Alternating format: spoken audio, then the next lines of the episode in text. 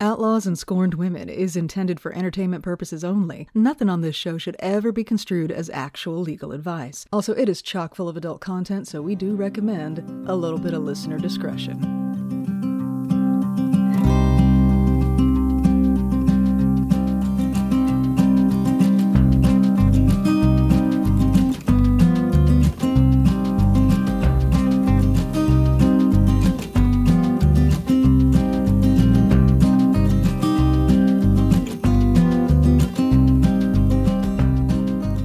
Oh my god, is that your puppy behind you? Oh, probably. I just saw an ear move. She's over there on the bed. Oh my god. oh, yeah, she sleeps. Will you call her stupid name so I can see her face? I have not met this puppy yet. Tink. Hi, baby. Hi. oh my god! Hi, baby. Listeners at home, this is an audio medium, so you don't know how fucking cute this She puppy is. flopped back down Oh. because She's just had a very long, hard day of puppy stuff. she, um, oh my gosh. So nobody told me with a German Shepherd dog, like this is a whole different game than Oh, yeah? our previous dogs. Um, because she's smart, she knows multiple Oh, no. commands, but she Mhm. decides when the F she's going to comply with them. and uh, she's also like part velociraptor. Like that's Uh, um, she's just super. She gets stimulated and she's like, "I'm gonna, I'm gonna grab you by the hand or I'm gonna bite the kid in the butt." like just not not hard, not like violent, but she just gets all like she wants to. And she's this big honking thing with her claws and her teeth, and she just wants to play real rough. And she's all puppy action. My goodness. and she looks out the window and she growls and barks Oh. at like anybody doing anything, whether they water their flowers or walk their Mhm. dog. Well, they need to know that this is not where they can come and do that. That's They have to stay right. over there and do that. Um, which must be nice because my dog only does that to possums. She's super precious, but she's also a hot mess. So, yay, quarantine puppy! Yeah, that's uh that's on brand. Um so yeah, we uh I guess we could address um the hiatus. We have we haven't done this in a while. We have Our our last episode was the beefy crunch burrito incident and that was back in October Was that of- October? of 2020. Yeah. So like October, November, December, here we are in January. It's been a few months. It's been a few months. I fell off the planet a little, like um, Well, with I work mean- just being up and down and not, yeah, not not as easily managed. And then we had those Mhm. holidays. Yeah, then the holidays ate us alive, and then um, like we both have jobs, and we both Mhm. are in uh, the same cage with our children all of the time. all the time. I blink and the day's over. Yes. like what happened? What did I achieve? We survived. Yay! Like- you're, you are not wrong about that. There's it is a lot of days that kind of smush together, and then Mhm. we say that was October. No, it wasn't. October. That was October. That was before Halloween. Get out. Yeah. Yeah, that was back in 2020 in the dark times. but yes, back when we were having election anxiety, not Oh my god. not like is there going to be full on civil unrest? Like what's happening? Yeah. What's Yeah. what's happening? So like there it was it was one thing after another. It was like it was the elections and then it was the holidays and then it was uh trying to get election certified and and the shenanigans surrounding that process and just so anyway, hi guys. Um we're here, we're back. And um welcome back to Outlaws and Scorned Women, the podcast that explores the criminal history of the great state of Texas. Um, my name is Stephanie. I am a lapsed theater kid who has perhaps a little too much interest in um, criminal activity and such morbid pursuits. And my co-host is I'm I'm still Stephanie um, as well. also, um, I'm a mom, lawyer, Buffy fan. Um, Mhm, you know, mhm, living mhm. living large, and Yep. uh, by living large, I mean we are we are in Girl Scout cookie season, so we got that going on too. By the way, when we're done recording here, I need to get with you about some Thin Mints. I, I'm I am happy to Yeah. let my daughter be your cookie dealer. Yeah, if she could just like tap them directly into my vein, that'd be great. Hey, we we will socially distanced, no mm-hmm. contact to deliver them to your door. I do love a no contact delivery. This is great. Um, so yeah, we are back and we are diving into it with both feet in a big way. Um, So you may have noticed if you looked at the cover uh, for this podcast, I haven't shown you yet, Steph. I think I gave, I showed you some concepts, but um, it will have said on the cover for this particular episode, chapter one. This is a multi-part story that we're telling here. Um, and this story may be, uh, let me know your thoughts on this, maybe the most notoriously Texas story ever. I mean there are a few, but I think this one really it it's up there. It's on the short list. Yeah. Um, I mean, this is the most requested story for us to cover. And every person, literally every person who has ever found out that I'm doing a podcast about Texas and crime has asked about this this story. Have you had anybody ask you about it? oh, absolutely. And I I know we have one listener in particular that We as do. I was Hey, buddy. reading through some very thick kind of materials, I was like, "You better be happy, bud. You better be happy with you this." know who you are and you had better appreciate this because this so many doors so many doors were opened and i've had so many thoughts and imaginings and disturbing wonderings about this story which is honestly why I wanted to do a true crime podcast in the first place. I really I really like it. I really like the diving into it. Anyway, also asked along with this, you know, I like like my top 3 questions that I get asked of, of stories that we need to cover is was the Chainsaw Massacre uh, Texas Chainsaw Massacre based on a true story? okay Which like yes but no but yes. Um what about the Clock Tower Sniper? That's Charles Whitman. We already did that. we did do that And then there's, hey, what about Waco? Can we talk about Waco? Are you guys going to talk about the Branch Davidians and Waco? and it's interesting because we've previously talked about waco i mean there has been quite Man, a history in this fucking town There's something in the water. And it's like, it's, it's a little too north to be central, a little too south to be north. Like this town doesn't even exist anywhere in Texas. It doesn't belong to any one area. It's just sort of this Bermuda triangle of that's right north of north of In the middle of austin Texas. south of dallas just Yeah. in this no man's land it's not hilly it's not completely flat it's not forest it's not it's not rocks like it's not anything and yet it is everything and it is it, i feel like it is like a ley line intersection of madness Oh, the city of waco um and one incident in particular uh i that everybody knows waco for like waco became world famous and everybody remembers this image of like a building and then a like a civilian building and then a tank being driven through the wall. And then minutes later, everything's on fire. And so, uh, for like the last 30 years, people have been trying to figure out how the hell did we get to the point where the U.S. military was assisting federal agents in the process of driving a tank into somebody's home.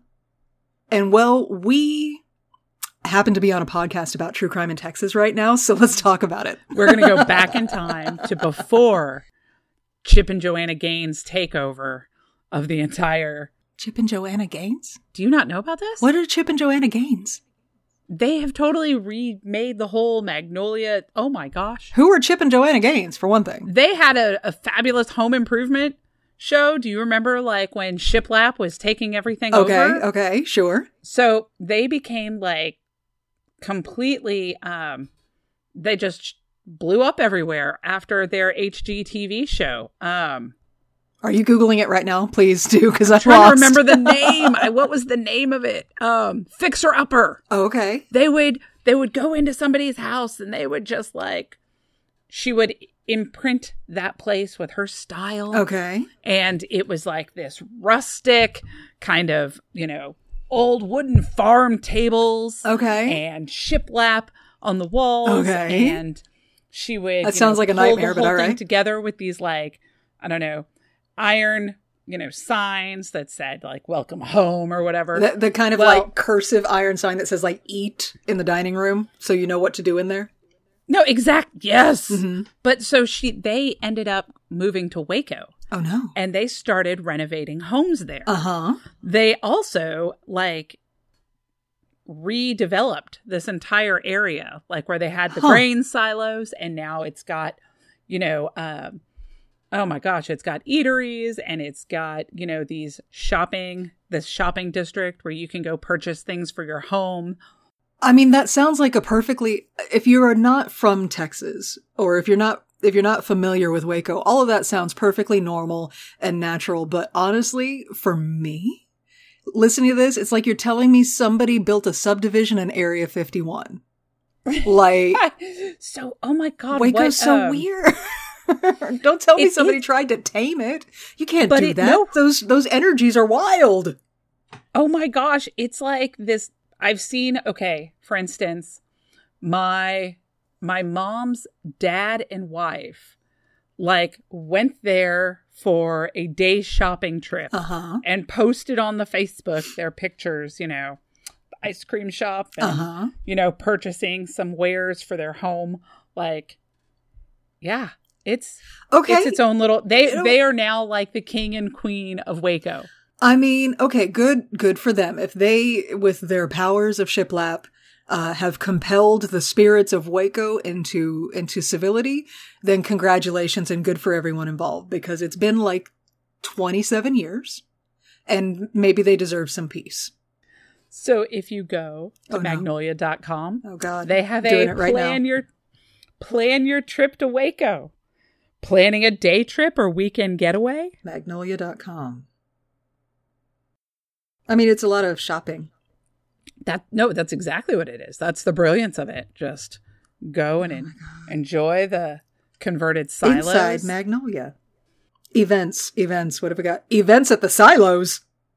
Silobration 2020. Silobration. Oh my So, god. Okay, if okay, we ever okay. need to make a Waco field trip, we can get some cupcakes and uh, Some walk shiplap. on over to the. Look, I'm not even sure what shiplap is, but I like to say shiplap. Okay. so, yes, we need to rewind the clock to prior to the Chip and Joanna Gaines assimilation of the space. Um, we actually need to go pretty far back. So, um, it's, it's gonna be a long story. Y'all get comfortable. Here we go. Um, we're not going all the way through, by the way. Just so everyone's aware. We're taking, we're taking pieces because there is a lot, there's a lot, there's a lot of territory to cover with the Waco Branch Davidian cults in Texas situation, right? There's a lot of territory to cover. So we're going to take it in pieces. And, uh, so we're, um, today we're going to be talking about sort of the history of things. So go with me in the Wayback Machine, you know, like, let's Wayne's World this back. It's a shame that everybody else couldn't see that. was it, was it good? You're like, in, in fact, I'm gonna I'm gonna revise that statement. It's a damn shame it's a damn shame. nobody could see your hand waves.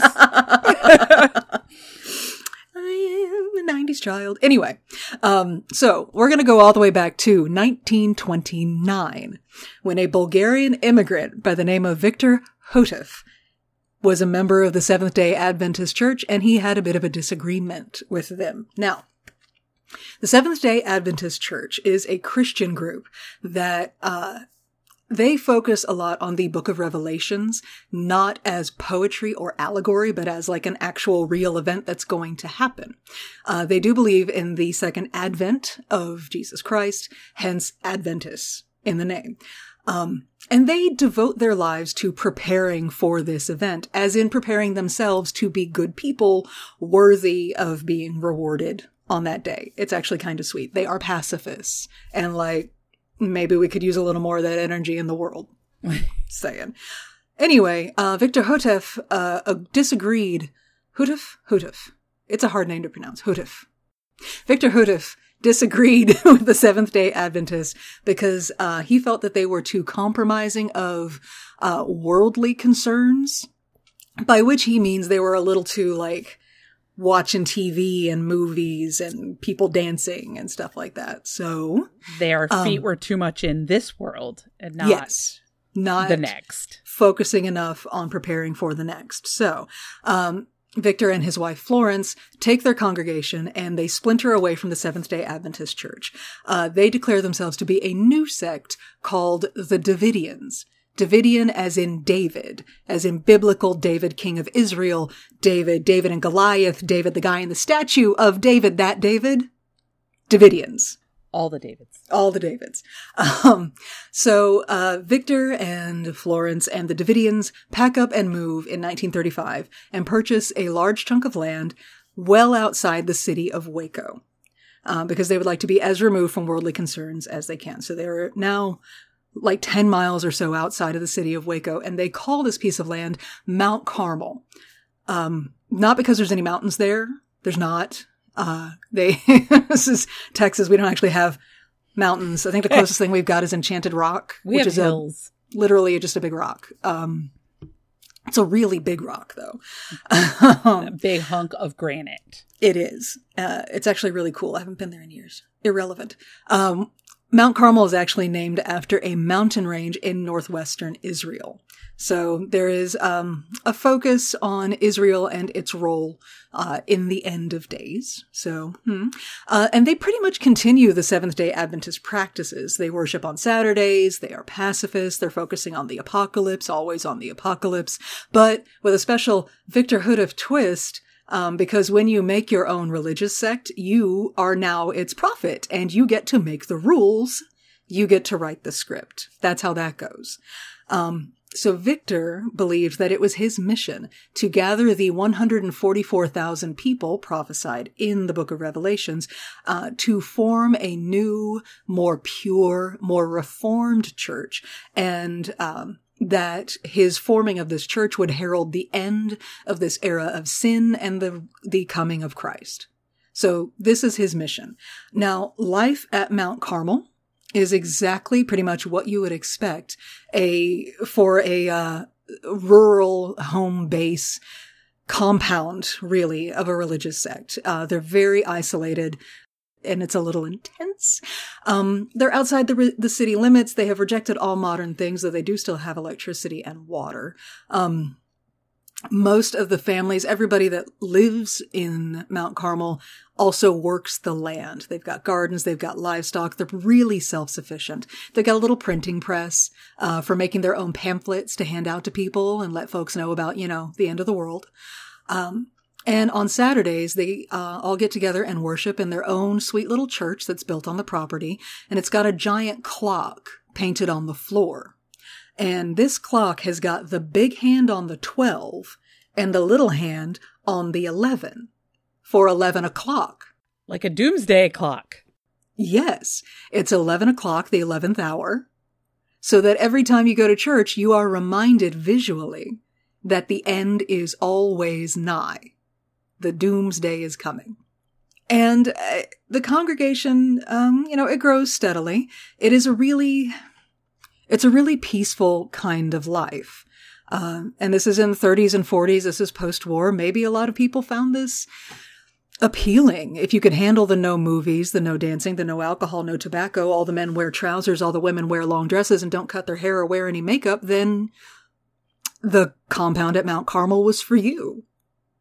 Things go along uh, in this way until uh, 1955, when Victor Houteff dies.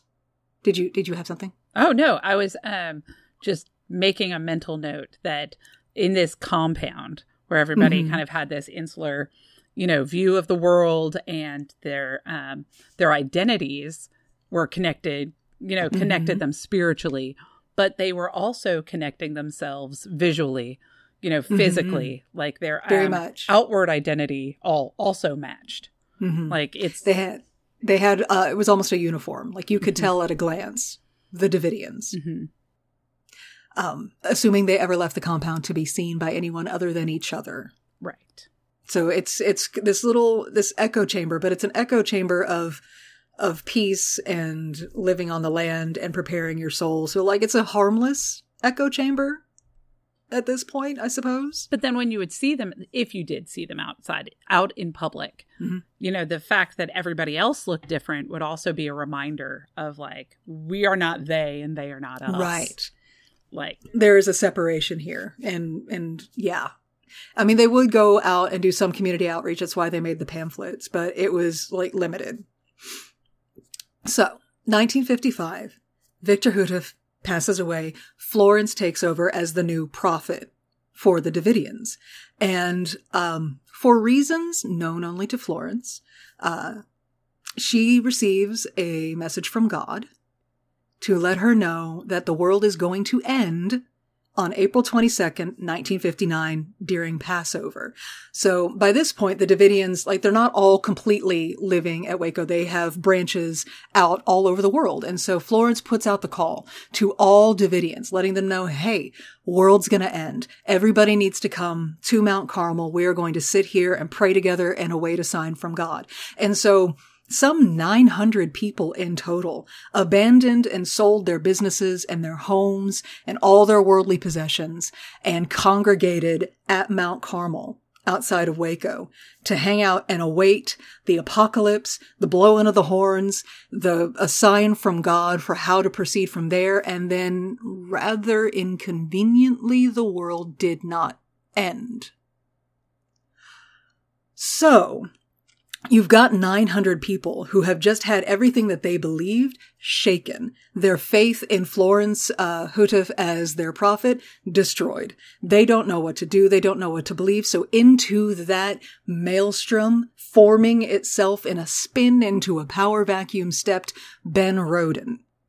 Ben Roden was a Davidian, and he had come to this unfortunately failed apocalypse gathering with his wife Lois and his son George. And he steps into that and he declares himself to be the sign from God. Guys, don't worry. I am the sign from God. I am the new true prophet. And yeah, he scooped up some followers that way because they didn't have anywhere else to turn. And there was a big apocalypse prophet shaped hole in their lives, and Ben Roden filled that.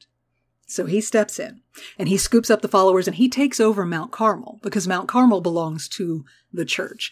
Um, now he recognizes that uh, in order to take over, you kind of have to do a little rebranding. So uh, they are no longer the Davidians. According to Ben Roden, they are now the Branch Davidians, which is completely different from the Davidians, except not at all. Um, ben Roden, prior to his conversion to being a Davidian, had been a Messianic Jew. So, um, the, the, the focus of the Branch Davidians was a little more on Israel's involvement in Christianity and its focus as, um, as a, a, possible actual like terrestrial point in the apocalypse. There was a lot more Israel focus. He took some pilgrimages uh, to Israel and such. Um, they remain pacifists. They continue to work the land. They stay away from the wider, more sinful world. Uh, and Ben Roden has his ready-made dynasty all set to go in place with his wife Lois and his son George, should God call him home at any point. The only wrinkle in Ben Roden's plan was his son George Roden. okay, look, I, I'm not gonna say that George Roden was crazy. The state of Texas will say that. What I will say is that maybe if you are someone who is wired to maybe have some struggles with your mental health, perhaps living on an isolated compound where you are the heir apparent to two people who have claimed themselves to be direct prophets of the Lord heralding the end times, is not the best environment for you to maintain an even keel. I think that is a perfect understatement. Just this side of perfectly understatement.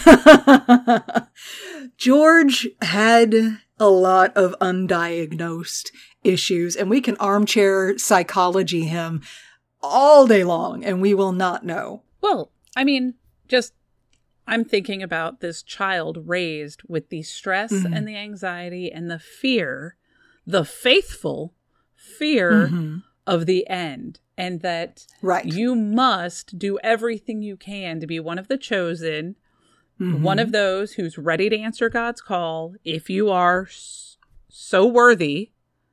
Mm-hmm. And that is baked into you. And that from the beginning. From the beginning. Yeah. And everywhere is a reminder of how mm-hmm. close we are to teetering just right off the ledge of everything. Yeah. That's that the world could end now. tomorrow, middle of the night, in your pajamas. You don't That's know. right. You don't even have to have a predisposition to anxiety or depression or stress or trauma. Like, Or paranoid schizophrenia, possibly in George's case. yeah, that, I mean, you have all of the, um, you know, the ingredients to, It is it is a perfect sort of muesli of of instability. Putting that together, it's like crazy granola. Um, so, uh, to give you an idea of the kind of shit that George got up to, in 1976, George Roden, um, with no prior political or public service experience, armed with nothing more than the magnificent self-confidence of a big barrel-chested white man and a lifetime of being told that he is a very special boy, George Roden ran for president. I mean, Cause why not? yeah. I mean, uh, anyway, he did not make it past the first primary. He got 153 votes, uh, at the Georgia primary and, um, a nice young man by the name of Jimmy Carter would go on to win that election later on. We were spared a President Roden, so. Well, I've never gotten 153 votes for president. I mean, congratulations. I'll give them that. that. uh, the uh, those were almost certainly all Davidians. But anyway, um, so 1978, uh, Ben Roden passes away, and his wife Lois takes over. Uh, and Lois, uh, conscious conscious of her need to maintain some control. I would think, I'm assuming, I'm inferring, begins to start preaching interpretations of the Bible that are, shall we say, a little bit more matriarchal. She focuses more on the badass queens of the Bible and on the Virgin Mary and on the female figures rather than the kings such as David that have been the primary focus up to this point. This new uh, curriculum, I'm really not sure what to call it, her her new philosophy that she's The new doctrine. The new doctrine. Thank you. That was the noun I needed. God, you're so smart. Um, Oh, I'm happy to be here. Stop it.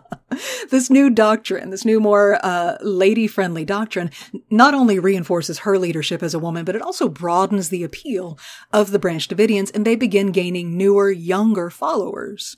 Everything looks like it will proceed swimmingly into the end times, and the fire will rain from the sky, and the horsemen will ride, and the good will be rewarded, and the evil will be punished. That is the goal. That is everyone's goal, and they are on track to get there. That is until one fine day in 1981, when a new follower wanders into Mount Carmel in search of the good word of the new prophet, a young man with an encyclopedic Bible knowledge, big brown eyes, and a hint of Christian rock star swagger. Oh, whoever could this be? Who could it be? His name is Vernon Howell.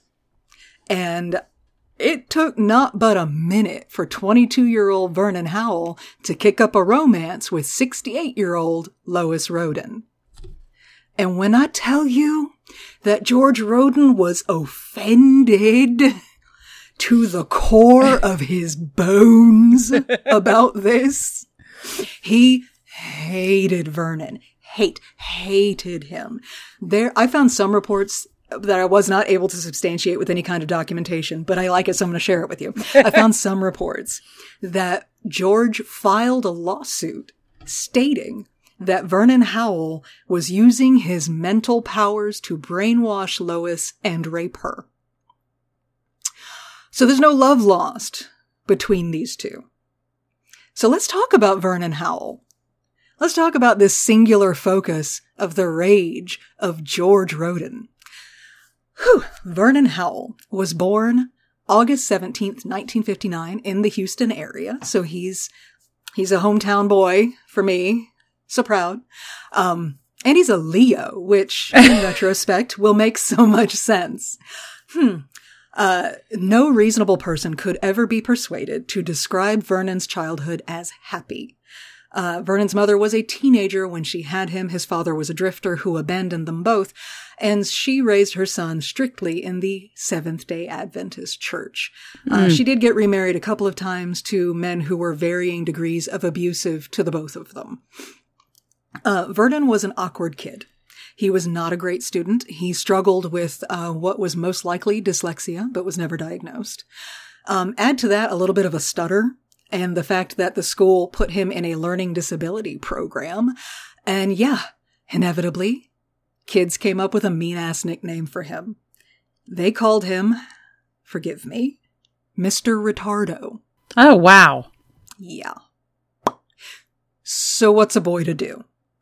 Well, if you are a kid who has trouble reading and speaking, and the only book that you're really allowed to practice on is the Bible, and the only public speakers that you're allowed to listen to and practice with are evangelists, you start memorizing huge sections of the Bible, word perfect, and then preaching them to your classmates on the playground. You can imagine how popular this made young Vernon at school. Hmm. So Vernon's only real friend was God, and he believed uh, as a child that God spoke to him directly and told him that he was destined for bigger and better things. So Vernon drops out of school in the 11th grade, but then he becomes one of those creepy dropout kids who still hangs out with high school students. Anyway, um, he, like a lot of other young men in the 70s, uh, wanted to be a rock star. So he learned how to play guitar and he tried to make it big. And like most young men who attempted this in the 70s, he did not. um, he did manage to fall head over heels in love with the first pretty girl to look his way and lost his virginity to her. Aw. Um, he may or may not have gotten her pregnant. He'll never know because the girl's father shut it the hell down and forbade them to ever see each other again. And he didn't see her again. Um, heartbroken, bereft, uh, confused about his faith and his own behavior, uh, Vernon Howell spent a few years bumming around trying to find this bigger, better mission that he knew God had put him on this earth for. And he found himself sort of following the church pathways into Mount Carmel, where he met and became romantically involved with the true prophet of the Branch Davidians, Lois Roden. Now, ahem. We here at Outlaws and Scorned Women do not have a problem with large age differences in a romantic relationship. He was 20 something, she's 60 something. That's okay. As we have stated before, as long as everyone involved is a consenting adult, one more time, a consenting adult, and nobody's getting hurt, y'all go on and May December it up if you want to. I don't care. More power to you. Anyway, so meanwhile, back at the compound. I mean, well, that's true and all. Like, oh, we're not meanwhiling yet. I, I, you know, I can, I can empathize or sympathize or, you know, I'd be a little bit, Empathize. I'd be maybe, you know, like 25% George in that situation. like, what are Look, you, I'm not saying George was wrong. what are you doing with your rock star hips coming up on my mom? Like, I'm just saying, like, I'm, I'm, I'm open minded and all, but, but also I'm not. But like, could you not get your greasy long hair action all over my gr- my mama? Yeah, don't you swoon at her. You go swoon over there. Yeah, right. So like, yeah, there was some. It's a little suspicious, right? Like Vernon Howell is young and hip and with it as much as you can get. Certainly compared to the kids that grew up on Mount Carmel. He seems super worldly and cool, I imagine, to them. And like, why are you cozying up to the old lady? If not because she's in charge. Right. Is this a targeted Mm-hmm. approach? Are you? What's going on there? Anyway, so, meanwhile, back at the compound. Meanwhile, In 1982, uh, Lois Roden had been working quietly in the background for a few years to get uh, approval from the Israeli government for her husband to be buried in Israel. Uh, and she finally got it, so he gets exhumed from the graveyard at Mount, at Mar- eh, er. one more time, at Mount Carmel, uh, and she accompanies his body on a journey uh, to Israel. While she's away, Vernon sort of drifts, perhaps, in his faithfulness to Lois, um, and he definitely starts winning over more of the followers uh, amongst the Branch Davidians with his charisma. He's able to speak to them not as a vaunted prophet, but as a common man who had sins in his past too. And between the charisma and the youth and that relatability, he draws a lot of attention to himself and away from George. Lois returns, and she is clearly in a decline health wise after that, which I suspect may be what emboldened Vernon to, in 1984, pull aside one of the guys that he knows is on his team, uh, a man named Perry Jones. And he tells Perry, hey, I had a talk with God, and God said that I should take a wife and that that wife is your 14 year old daughter, Rachel Jones. so, you remember what I said just a minute ago about May December relationships being okay? Consenting adults. Um, Rachel Jones was 14 years old. The reason Vernon had to go to her dad is because there was no other way to marry her legally. We will talk about that. I see you. You got it. Oh, you guys can't see her face right now, but she is biting her whole lips, trying not to just talking about this. We'll talk about it. I promise. We, that's one of one of the first things we're going to talk about. Anyway, going running off and marrying a teenager effectively ended his relationship with Lois. But Perry, What the fuck, Perry? Perry. So, so really, Vernon, you just God said, huh? God said, Like- yeah. So, God, Mhm. what, what words did he use? No, my, my daughter. like, Yeah. Holy No, moly. Perry. Perry never questioned it. I've seen interviews with Perry Yeah. where he's just like, uh, I don't even know why I did that. Like he just, it's like it was a different person. There's a complete, just sort of being subsumed into that environment where by this time, um, you know, Vernon's been there for three years. And for three years, he's been like the right hand of the prophet and, and he's been preaching at them. And the preaching is constant and it's emphatic and it's, he's got a, a natural mastery because again, studying under evangel- evangelists for years, he's got a natural mastery of the rhythms to lull people into Yes. the listening. And that's a major, we'll talk about it with the uh, discussions of cults too, but a major um, function of some of those um, kind of trance inductions and the Mhm. mellifluous way you're being reeled in and the constant reminders and the constant, you know, Mhm. reinforcements, all of those um, from a social psychology point of view is to disrupt your ability to engage in critical thinking and analysis. It's Mhm. to inhibit you from being able to like throw up your flags and say, wait, hold on, everybody. Mhm. And then you're in this like peer Mm-hmm. pressure pressure cooker. Yeah, especially when you're in a place like Mount Carmel where it seems like everyone in the world is doing this because you don't see anything outside of it. So, like, that's all I can imagine is what it, it was the perfect sort of environment. And I feel like this may have been like a real, like a test fire for Vernon. Oh. Like, what can I get these people to do for me?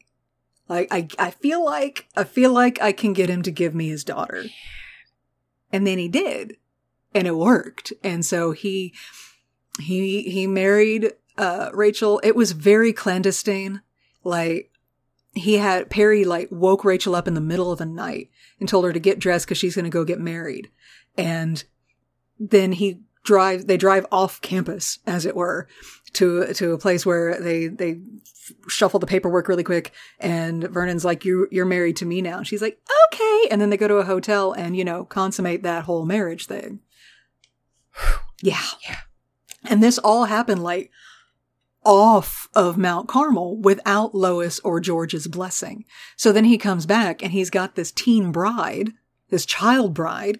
And, um, yeah, I guess that Lois is like, I guess we're, we're breaking up now. uh, um, Oh. so Lois was hurt. She was furious and she was also a very sick old lady and she passed away in 1985. Shortly thereafter, George Roden, her son, declared himself to be a messiah. As one does.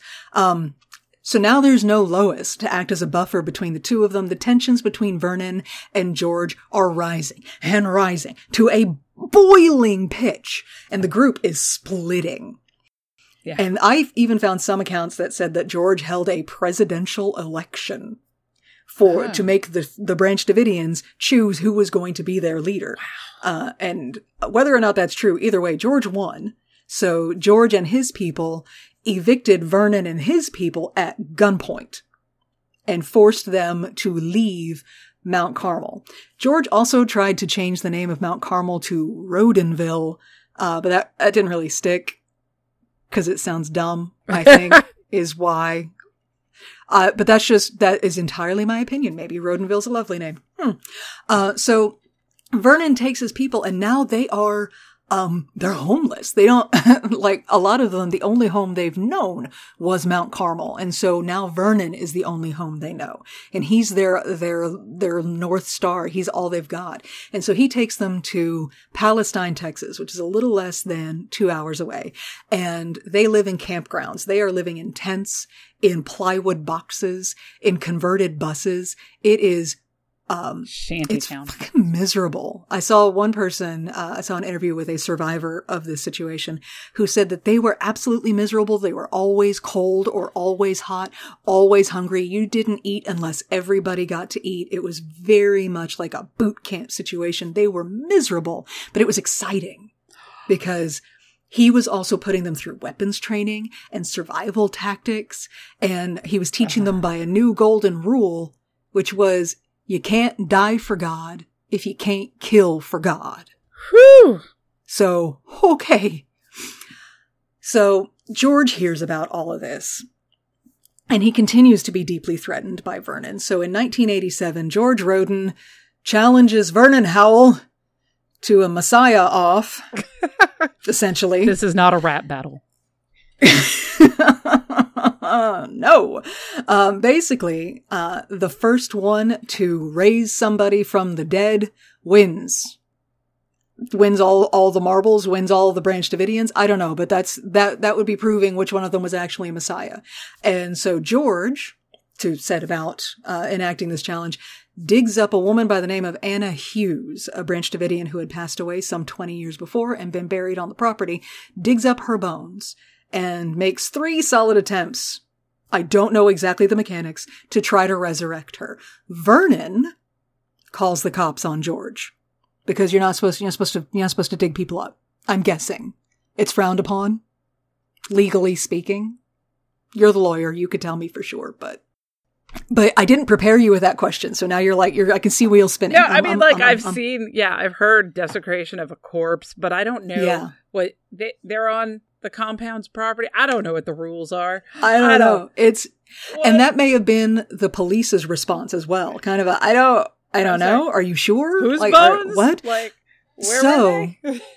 So the, and the cops didn't really act on that, and so uh, Vernon, or at least they didn't act quickly enough. So Vernon gathered together seven of his followers, and they all got dressed up in camo and snuck onto Mount Carmel to take pictures of George with the corpse as proof. They didn't. They didn't have a camera with them or anything to take to take those pictures. Um, what they did have with them was two shotguns, two 22 caliber rifles, and five, count them, five semi-automatic assault rifles. So wouldn't you know a shootout ensues? well, you could see what was going on through the scope.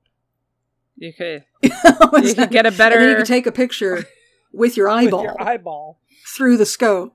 I don't know. Um, so yeah, a shootout ensues and George Roden is the primary target. Like, it was later reported, uh, amongst the Branch Davidians who were living there, uh, and the followers that somebody was yelling out, don't shoot anybody but George. Ah, So they were there to, uh, one would think, assassinate George Roden. George, uh, for his part, I mean, they did return fire because, yes, the Branch Davidians owned guns out on their property because Texas. Um, but he hid behind a tree to avoid getting shot, and the tree he was hiding behind took so many bullets that it turned to sawdust Oh. before his very eyes. And he was minorly injured in the process. Uh, but the greatest wound inflicted upon George Roden that day was the fact that he got run off his own property. The sheriff came, interrupted the firefight, and politely, with a minimum of fuss, managed to collect everybody's guns and arrest all the shooters. Um, but George Roden would never return to Mount Carmel after that. Vernon and his seven followers were charged with the attempted murder of George Roden. The seven followers were acquitted. Uh, Vernon got a mistrial. The jury could not decide what to say about him. So, uh, and the prosecution decided not to pursue again after the mistrial was declared. So there were zero legal repercussions for anyone involved in this, except that the Branch Davidians definitely got on law enforcement's radar after that because they had now demonstrated that they were um, willing and able to point guns at each other. Definitely through that um, pacifist, you know, That whole ethos pacifist that thing? had prevailed. We dropped that off the list of stuff that we do. Yeah. Yeah, absolutely. Super gone now. So George Roden descends into a furious madness and starts lashing out at the legal system. He filed multiple motions threatening to use his divine powers to inflict herpes and AIDS on the judges that were involved with the trials of the men who came to kill him. Um, apparently that is not something you're, you're supposed to do. So George Roden spent six months in jail for that little show of intellect. poor, poor George. He's just not winning Um, Poor George. anything. He's, He, I mean, I honestly, I, I don't know that he ever stood a chance. Um, in 1989, George Roden leaves Waco in disgrace and moves into a duplex in Odessa, Texas, where he becomes convinced that his duplex neighbor is an assassin sent by Vernon Howell to kill him, and he bludgeons the man to death with a hatchet. Nice. He is charged with that murder and found not guilty by reason of insanity. Yep. I told you Texas would say it. I don't have to say it. Texas said it. And he gets put away in a mental institution in Spring, Texas. That's right. Um, quick sidebar. Uh, years later, years after all of this later, George Roden would escape the mental institution. And he would be found three days later causing a ruckus outside the Israeli consulate in New York City. He was upset because they would not grant him a visa to go visit his. I, I, I heard one report that it was to go visit his Oh, father's wow. grave in Israel. Okay. So he got returned to the mental institute, escaped again, got returned to the mental institute again. Uh, and then he escaped for a third time, but he didn't get far because before he could even get off the grounds of the institute, he suffered a fatal heart attack and Oh, died. okay. So that Thus endeth the sad, sad life of George Roden. Meanwhile, back at the compound, uh, Vernon Howell settles in as the patriarch of Mount Carmel. Uh, he gathers in some funds, he kisses his teenage bride goodbye, and he goes on a pilgrimage to Jerusalem. And in 1990, he returns to Mount Carmel, declaring himself to be a second Messiah chosen by God to interpret the book of Revelations and guide his people into the end times, which definitely, absolutely could happen at any moment. In recognition of this elevation to Messiah, Vernon Howell legally changed his name to David Koresh. dun dun dun. He picks the name himself. Uh, David, as in King David, as in Davidians, because branding. Um, and Koresh, because he found that Koresh was another name for an ancient Persian king named Cyrus. So he named himself King King. King King. There you go. That's right. And so, with nobody in the world left alive to oppose him, and well aware of the fact that the eyes of law enforcement were now always upon him, David Koresh assumed absolute authority over every living soul in the Branch Davidian compound outside of Waco, Texas.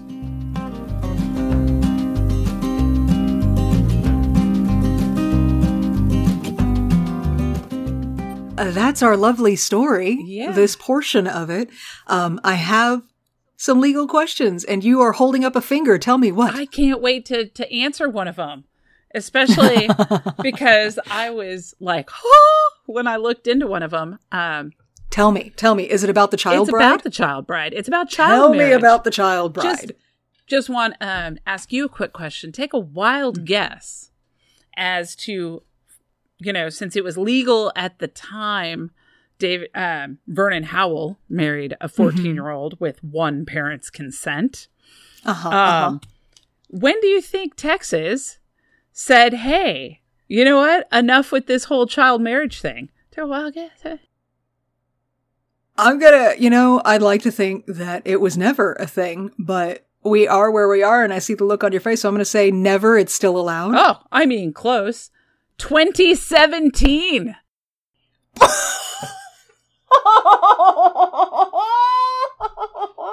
Because, I mean, when I saw That's only three years ago. When I saw the like he married a 14 year old with consent, I'm like, what? So under the previous regime, oh my god. um, so you could marry um okay an 18 year old could independently decide they were getting married. And from 16 to 18 with parental consent there you go. Um below 16 you just needed parental consent and a judge to approve it. And Oh my god. holy let let's blow your mind even more. At okay. at the time the state um, decided to end its child marriage regime under which there was no statutory like minimum age um, texas had the dubious distinction of being like number two in the nation for the number of minors that were married what the fuck? as young as 12 What? yeah so what? so holy Why? yeah. It turns out the um, in 2016 there was this um, Pew Research Center report. This isn't a problem that is unique to Texas.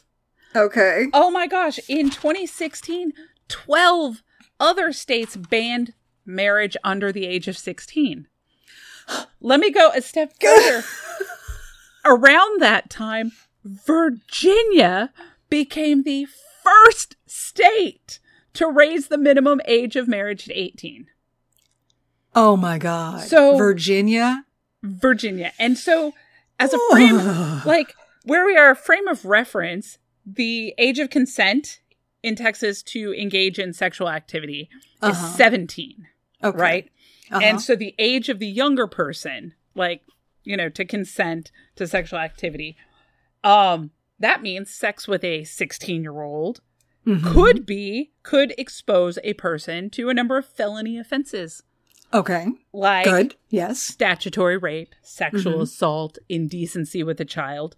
And then there's the Romeo and Juliet law, is what it's called, where if the two individuals, the two persons are very close in age, right? There's Okay. that. hmm But in in many states and in Texas, it was a defense to those crimes if the um, people were married. You can assert a defense to a crime because you're married and because the state permitted, under the circumstances of um, parental consent and judge approval. God. So I was expecting, like, if that was a thing back then, surely we would Mhm. go, oh, so that somebody slipped through Surely that. this case, surely this incident where we had to charge down a wall with a tank about it Well, you would have say- been a turning point, Oh. legally speaking. That person married a 14 year old. Yeah, we need to make sure. But no, Do something about that. holy moly. Like, Holy shit. and the um the actual bill in Texas that um led to the prohibition of anyone Mhm. under the age of 16 getting Oh, married. okay. I mean, you know, Those um, precocious 16 year olds totally ready to like manage a household budget and Ugh. contemplate having kids. seriously. um but the one of the primary advocates was a woman who had basically been married off as a Oh. child. And Okay. there is a lot of evidence that there are just significant terrible consequences to Yeah. to these gr- you know to these young girls like they uh, they experience trauma um, Yeah. you know ptsd they're more Uh-huh, uh-huh. susceptible to psychological disorders and Mhm. so um, yeah there are very strong reasons to prohibit it and it seems like you run into this um, conflict with certain um, religious movements who Yeah. you know believe that that this is okay hmm yeah so 2017. 2017 september 1 because that's when the law went into effect so Years ago. so it became it, there was a bill in 2016 that was signed into law and under Abbott, um, and the um, the change became effective in 2017. Holy moly! Holy shit. So when I when I when you brought that up, my the reason my face lit up because I was like, apparently we're not so far off. Oh my god. I just don't I don't understand. I don't understand. Like I have I have a 13-year-old and an 11-year-old. I have a 12 year old. Yeah. Like, oh. you've met these people. I mean, In no way, in no way are they anywhere near, like, prepared to be treated as adults. no. And And, like, I believe that I would rip the head immediately from the shoulders of anyone who tried. I, I mean, What the fuck, Perry? Sorry. Just, Perry So- knows. why did he do that? I'm thinking that, you know, when you are so full into, like, if you are a person that is, has become, like, subsumed by Mhm. cultic behavior, you know, Right. um you the, the i guess one of the most harmful things like the difference between typical organized religion the tip you know a religious movement and what some people kind of scorn as a cult has Right. to do with that exploitation of people the fact Mm, that okay. um, one of the negatives of a cult is that there are so many instances of people being persuaded to commit highly unethical or Mhm. illegal acts because you know you you become um, kind of indoctrinated to the point where you can turn on your values it can be Mhm. okay under some circumstance to serve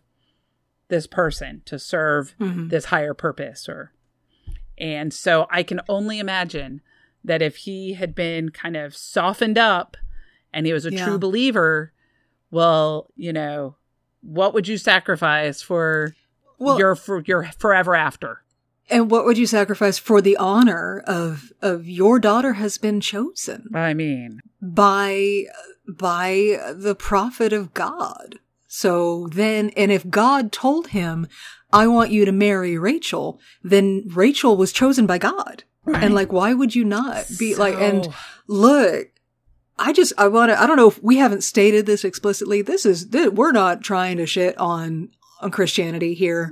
Um, this is specifically this group of people. Well, so right. The the difference between like there are some groups that um are centered around you know um a benefit to the people, right? Mhm. Like most religions you exalt God or your higher Mhm. power and then that is used to make life better for everybody. Okay, yeah, So what distinguishes um like a cult, for instance, is everything becomes this excessive devotion and dedication to the person, to the Right. leader. hmm Everything is um, your most important relationship is with that leader. hmm Your way your way through is that charismatic, hmm authoritarian leader. and that person becomes the conduit that that is that person becomes the way that you reach the divine so then they interpose themselves between you Mhm. and and the font of your faith and then they become the font of your faith And so it's very different than like, you know, um, self improvement or meditation or, you know, prayerful people in groups and religion. Mhm. Like there is a value and a benefit to that. Um, but I, as I dug into what is a cult and yes tell me what is things the difference between that and a religious movement, I really Mhm. was struck by that destructive tendency, that exploitation, Mm-hmm. um, that everything really is um, that people are forced to place their own needs and their family below the needs of the leader and what is Mhm. being asked. I mean, that's that's what's problematic. Um, Yeah. So, also, um, it should be like this is opinion. This is um, Yeah. when you're talking about, from what I understand, um, cults and what have been defined or pointed to as cults.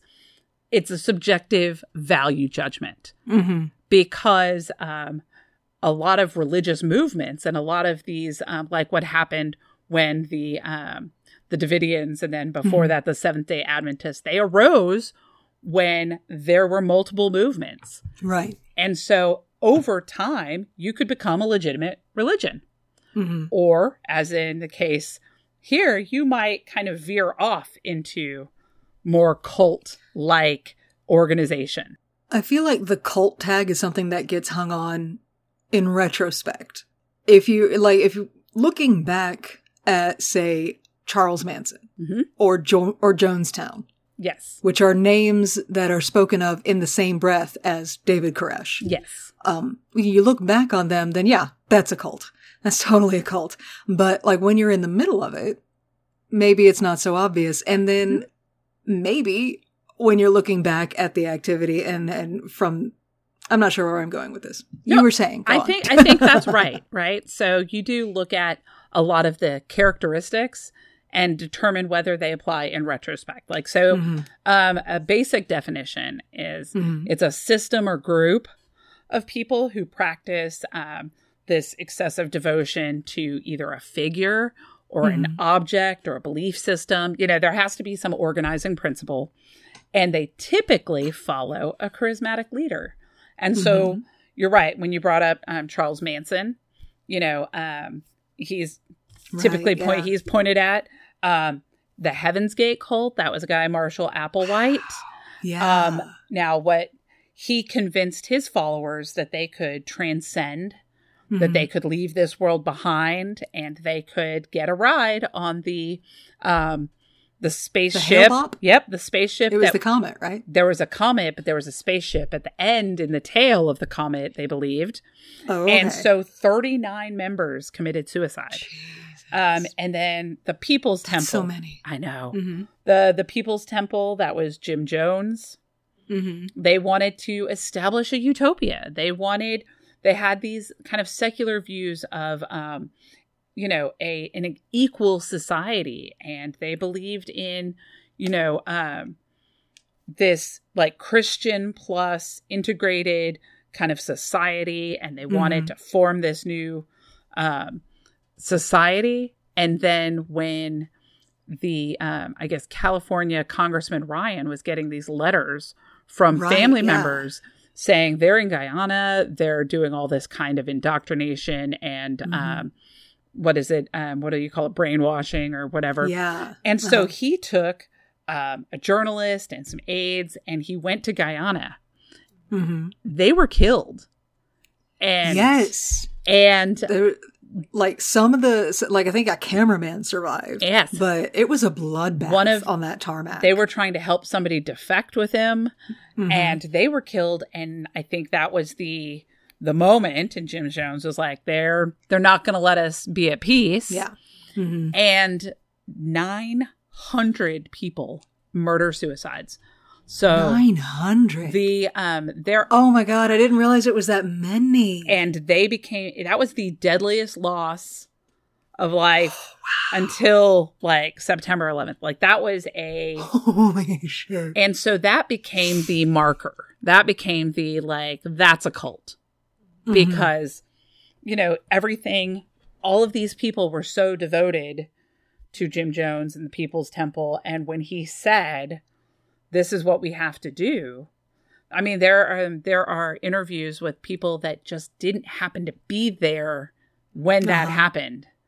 And they were like members of Yeah, the cult like that they had- weren't there. they just hadn't been on site on that property at Oh that time. God. So it was a swift, like, yeah, it was a swift transformative moment. And I mean, there were children, there were families, there were, Mhm. and so, um, But with that many people, because it was the Kool Aid thing, right? yeah, that was, there was that, the, yes, that was the, they poisoned the, Yeah. But like with that many people, like there's no way that there are people who haven't drunk the Kool-Aid yet, which is why we have that cliche Mm-hmm. drinking the Kool-Aid, uh, to signify that somebody has, has gone over to a, a nonsensical belief. Um, there, there's no way that there weren't people who hadn't drunk it yet that didn't look over and see that people that had had died, but they went ahead and drank it. Yes. Well, and so um, one of the there's a an explained documentary on Netflix that talks Mhm. about cults, and they had one of the um, survivors, and she was talking about how there were aides or administrators, you know, in the the hierarchy of the cult that had gone and supplied poison to children in the fields. So Oh, I can imagine that if your children have been poisoned and Mhm. all of this is happening around you, I I can imagine some people are like, I can't I can't go back to yeah. America. I can't what it, what is my life after this? Good. And that was her expression of it, but when she said it, it just I I really understand. Like, Ugh. what do you? How do you even process What- that like- moment? what is it in human psychology that A allows you to do this to other people and B allows you to have it done to you? So, do you want to talk? like what the hell? Do you- oh, do you have that Oh, my- information? I was speaking rhetorically, but if you've got it, let's oh, go. it's interesting. So, um, okay. When I was researching cults, there was um, Margaret Singer. She's a PhD. She used to be a professor at Berkeley.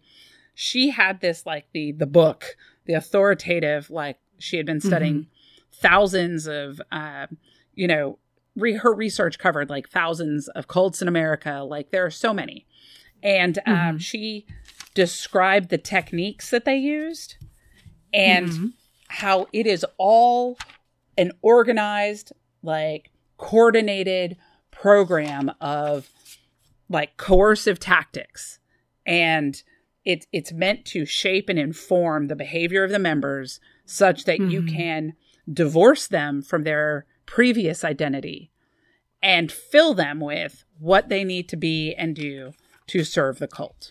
But do you think that they this is something that they actually like define? And by they, I mean like cult leaders, where they're like, "And this is how I will manipulate the followers," or is this something that they just have an instinct for? That's a really good question because I think one of the things like um, she brought up, and she brought it up a couple times, was the deceptive recruiting.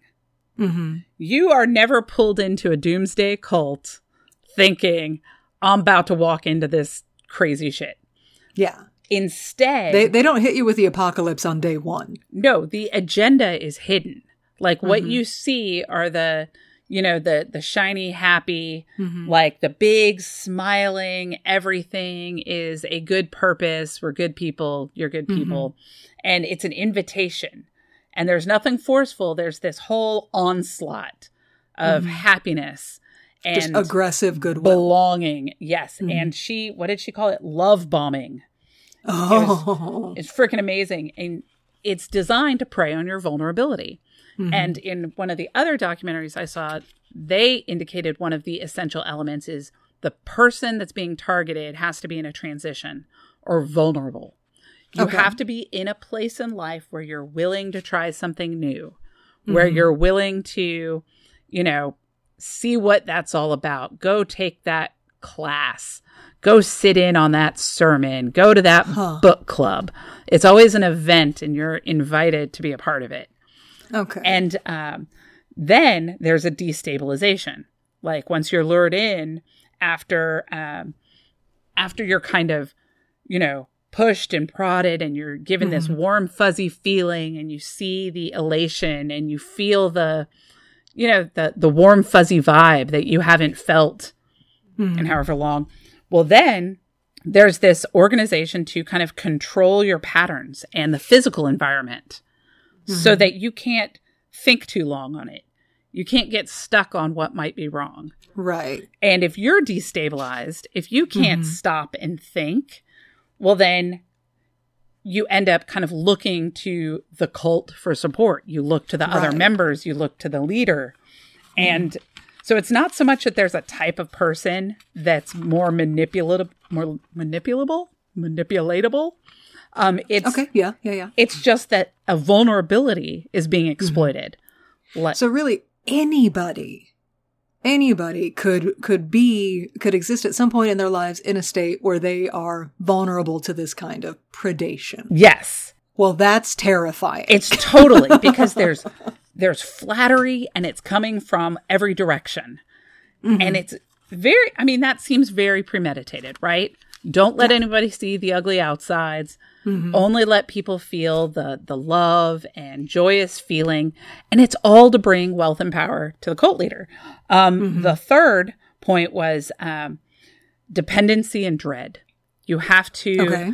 create an environment where there is this sense of either powerlessness without the cult Mhm. leader or hopelessness. Like there's Mhm. anxiety. And that's where some of the doomsday cults are very effective, Yeah. right? If you leave, you're subjecting yourself to this, the, the horrible, scary outside world. You're Mhm. certainly gonna, you're gonna fall prey to the evils. or you're not going to be with us when we ascend. And if you if you reject the word of the prophet, then how can you possibly be scooped up with the good people when the fire rains out of the sky? That's right. And You're going to burn. and um, you know, part of that destabilization, they were already cultivating like dependence, and they were also like while they're immersing you, they're cutting you Mhm. off from everybody else. They're cutting you off from the people that would reflect and say, "Wait, that's not who you are. That's not what you're like." From from the people whose judgment you trust when you question your own. Right. They don't want you to have that other voice. It's it's what abusers do as well. Just in, in personal relationships. That's right. If you are trying to, you know, manipulate somebody, you certainly want to isolate them from, Mhm. and you don't want them to make new outside connections, right? The same way you're filling a hole, you don't want them to find a better vehicle for filling a need. Right. And so then, um, apparently, the dependency and dread is just reinforced by Mhm. the rituals and the chants. And that's where you get into some of that. The cult leaders, um, they will manipulate by having a spy network, for instance. Like, apparently, it's very common for the leader who you want to have that closest relationship with to talk to people and they'll elicit confessions or they'll hear the tattles.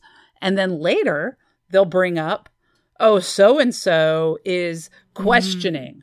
Well, now you feel mm-hmm. like that person's a damn psychic or that they have some special knowledge Right. and they use that. And then there's also the wait, if I tell my wife something and then he blasts it or the cult leader blasts it, well, then I don't have anybody that I can talk to about my questions. Right. So then you have to retrain your thinking to not slip Mhm. up. So that was, I thought, really interesting. You're basically getting people to self modify and self regulate to the point that they fit the mold. And Margaret Singer called it a pseudo personality, like a pseudo cult personality. Like you develop a new identity. Oh, okay. And that makes sense. This is also something that's very crazy um, in terms of how it made me think about what's going on in the world. Every cult, she said, develops its own lingo. It has mm. its own jargon, a special way of describing the world and their mm-hmm. beliefs. And that cult lingo disrupts your normal thinking, right? You have to mm-hmm. understand it in that special way you talk about it. And you have to, you know, describe your thinking in a way that's, you know, meets those expectations of that special lingo. And right. you, I was thinking about it in terms of you almost have to act like you get it hmm right? Even if somebody says something that just sounds batshit and incredible, you're like, right, right. Well, it's like learning language when you're a toddler. you don't understand all the noises that are coming out of the giant people's mouths. So you just kind of nod along until you start to get it. Yes. If you're an adult and you're learning an entire new lexicon associated with this group that has become the focus of your world, Right. you're just going to kind of nod along until that is how you think because you start thinking in the language. Yes. Is what I think you're saying. I think so. I think so. And Okay, it's cool. this like, so you have these labels and they break a person's old identity down and you Mhm. get remade for the cult. And then, you know, the, the whole system is to represent why you are up, why, you know, the cult leader is up here and you are down here. Mhm. Right. You know, you are just the nothing that needs everything through the cult leader. And um, then people get desensitized in these systems because you're that's how you feel on a moment to moment basis. So then when the cult leader humiliates or abuses somebody, you see that. And even if your conscience would ordinarily tell you that's ridiculous, you justify it and rationalize Mhm. it because this cult leader is godlike. The Right. cult leader has been ordained. So Mhm. the outside world is wicked. So it's okay if we lie to them. Or those people don't understand or are part of the enemy. So it's okay if we do these bad things to them. Mhm. Um, or, you know, even within, you've reorganized yourself. And um, it's really bizarre that cult leaders will, um, I mean, it becomes so much. The person is so absorbed by that identity that Mhm. um, even mothers would have trouble explaining why they allowed things to happen to their children or they allowed the cult leader to come between them and their spouse. And that is something that we're going to see a lot of in our next episode during Yes. the reign of David Koresh. That's There's right. a lot of shit that people do that they cannot explain to themselves later. No kidding. And it's the, the it's such a closed system. That's the final thing. And here they're physically closed off. There's no management to complain to. Uh, I think that was the way uh, Margaret Singer put it. And it was so great. Like, as a follower, you're Mhm. just a peon. You're wrong. Like, you're not. You're not at a level where you can question Mhm. the motives or the outcomes of your all-knowing leader um and you know you you can't challenge the leader it's you know it's a total system like you are either a 100% or you're not and so people end up like letting themselves get totally taken in then um like there were some cults there was one with reverend uh reverend moon and mrs moon they taught the the cult members that they are the only true parents. You don't have those other Oh. parents anymore. So you yeah. What? Okay. I mean, so there are these like they really do interrupt the bonds. Mhm. There you can't have a bond of family save the cult. Um so this new reality gets created and then the cult becomes your moral guide because it's at the center. Then there's usually an external enemy. hmm And then all of Because you have to. Yeah. that's right. And then all of it's reinforced by peer pressure. Mhm. And so now you've just, you know, you've um, completely like taken over that individual. And it's all to Right. grow the power, wealth, and prestige of the cult and the cult leader. And I think that so- separates it from other movements. Other movements are not oriented towards that singular focus, that one individual. Like usually there's a corollary benefit to the person, right? right. Yeah. And um here that Usually, religion serves the community. A cult is using religion to serve the leader. right. I mean otherwise it would just be blasphemy that the most important relationship is the cult leader. Well, Right. no, but that's why they have to elevate themselves to Mm-hmm. the status of, you know, a god or you know, a prophet. And so You have to um, declare yourself to be a prophet. You have to declare yourself to be a messiah. Perform some miracles. Do some do some shit. no, that's right. And if you were doing Impress me. Yeah. And if you were doing it on the up and up and right, you could share Mm-hmm. the secret at the very first meeting. Right? Right. If it was just community, well, then you wouldn't have to, you know, lock people in a room and get them to confess to you. You know, there are Right. so many aspects that kind of revealed that, There are no tests of loyalty if the if it's there to serve you and the community. Like right. You don't have to stop talking to your parents on the outside. right. You don't have to, you know, make these deci- make a decision of whether or not you're going to go, you know, kill somebody to start a war or, um, you know, what is it? Kill for God. Um, right. Because you and- can't die for God if you can't kill for God. Holy moly.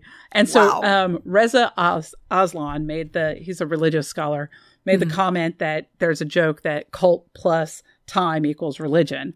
Oh wow. He also brought up a really good point that during the eras where you see the rise of a lot of Mhm. these charismatic or prophets, um, they tend to be politically and socially turbulent times.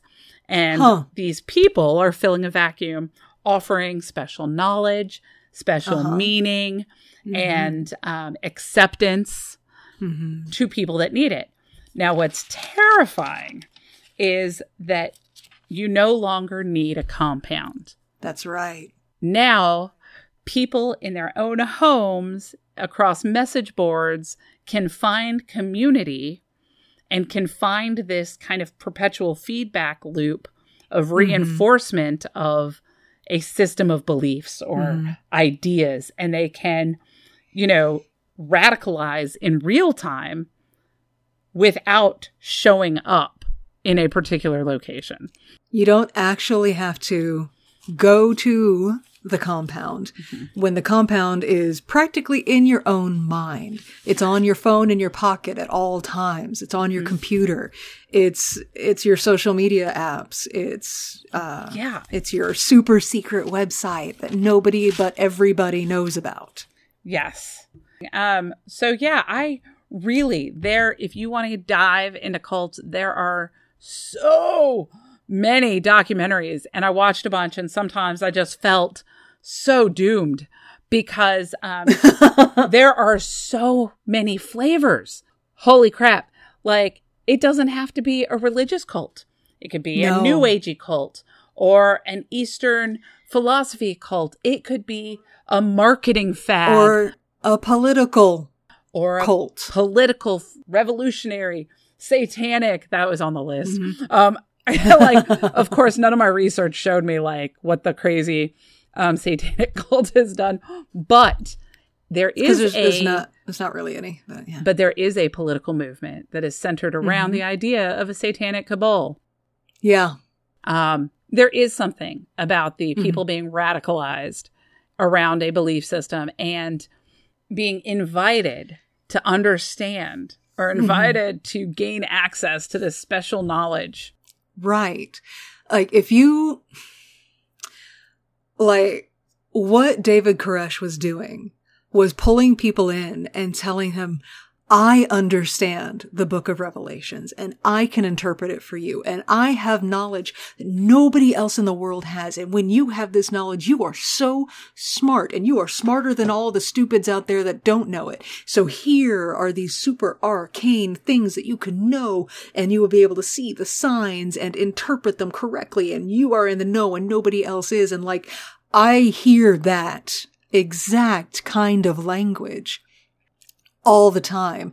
If you can hear the sound of my voice, you have a member of your family. I'm willing to bet a shiny penny. You have a member of your family who, at some point in the past year, has said stuff like that I do. on social media.